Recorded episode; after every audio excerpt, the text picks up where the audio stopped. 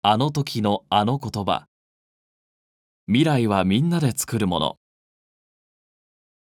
水素エンジンカローラにとってちょうど1年の節目となる2022年のスーパー耐久富士24時間レース。そこで記録された478周は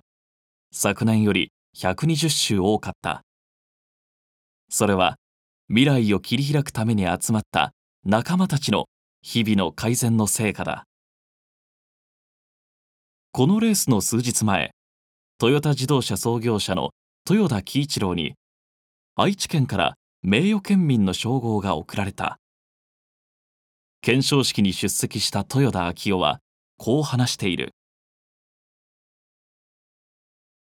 喜一郎は日本人の頭と腕で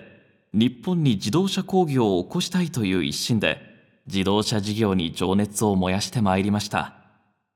それができましたのも共に挑戦してくれた多くの仲間がいたからでありそうした人材を育て続け産業基盤の整備にご尽力いただいた愛知県の皆様がいたからこそでした。そうした意味を込め喜一郎は自動車はみんな部下や仲間がやってくれたと言っていたと聞いております。名誉県民受賞についても自動車産業への挑戦はみんなでやったものと言ったのではないかと思っております。自動車は作る過程においてはもちろん走らせるにもインフラ資源通信や物流などあらゆる産業との関わりが必要となる。だから日本自動車工業会自公会の会長として豊田はカーボンニュートラルの実現に向けても自動車産業でしか果たせない役割があると語っている。豊田昭夫カーボンニュートラルは作る運ぶ使う廃棄するという全てのプロセスでの CO2 削減を実現しなければなりません。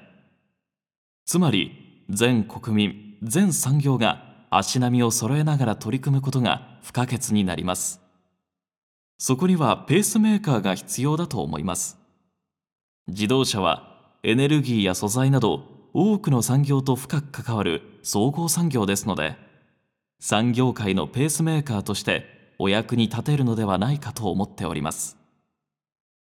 そしてもう一つ自動車は多くのお客様との接点を持つ B2C の産業です。お客様のライフスタイルをカーボンニュートラル化していくという意味でも私たちはペースメーカーの役割を担えると思っております。今年5月自公会の新体制発表会見の席で豊田はカーボンニュートラルをはじめとする業界が掲げた重点テーマへの思いを語りこんな言葉を残した。私の信念は自動車はみんなでやっている産業。未来はみんなで作るもの。この2つです。喜一郎が亡くなって70年。時代は大きく変わった。それでも未来を切り開く挑戦には